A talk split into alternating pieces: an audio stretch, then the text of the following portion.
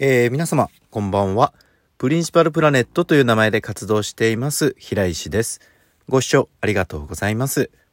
このラジオでは、私の日常でしたり、音楽やエンターテインメントに関しての情報をお届けしていこうと思っています。はい、えー、本日はですね、またこう、ラジオトークのお題ガチャという機能を使って、えー、お話をしたいと思います。今日のお題はですね、死ぬまでに行きたい場所ってある？です。えー、実はありまして、えー、それはどこかというとですね、イタリアにある青の洞窟という場所です。えー、これは皆様ご存知でしょうか？こう、海岸にですね、ある一定の条件が揃うと入れる洞窟があって、いつも行けるというところではないんですけども、その条件が揃った時に入る狭い洞窟でですね、これボートで入ると、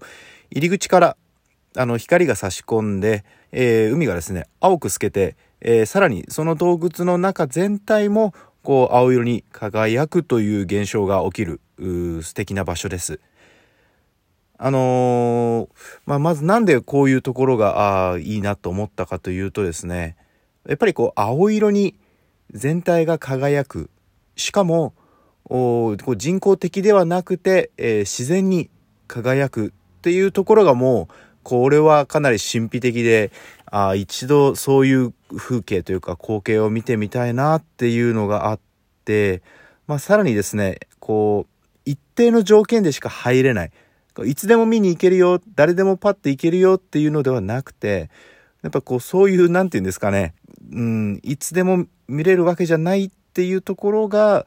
なんかこう限定的な良さというかそういったものがあってでそこにこう普通に行くのではなくてですね、えー、ボートで、えー、こう行けるタイミングにスッと入ってでそこで見るっていうのがなんかすごいこう男心としてこうアドベンチャーというかなんかそういうものとさらにこう美しさファンタジーとかがこう合わさっててなんかそれですごい心をね、ぐっとこう掴まれるというか、なんだかやっぱりそういうところにですね、あの、行ってみたいなっていうのがあります。うん、やっぱこれは一度でいいので、あの、自分でも行って確かめてみたいなっていうところではあります。これ実はですね、日本にも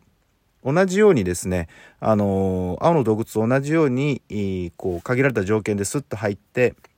で、そこで、あの、素敵なえー、光景が見れるっていう場所があるらしいんですけどもどこかはちょっと詳しくはあの覚えてはいないんですけども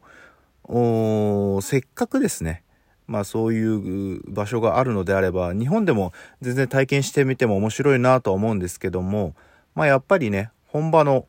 うん、洞窟というか青の洞窟っていうのをまあ一度は体験してみたいなと思っています。えー、皆様はですねどこかこう死ぬまでに行きたい場所っていうのはあるんでしょうか、まあ、そういう理想がねまた新しくこう一歩踏み出す自分の糧になったり、え、もしますのでこうそういうのをね一つ持っておくといいのかもしれません。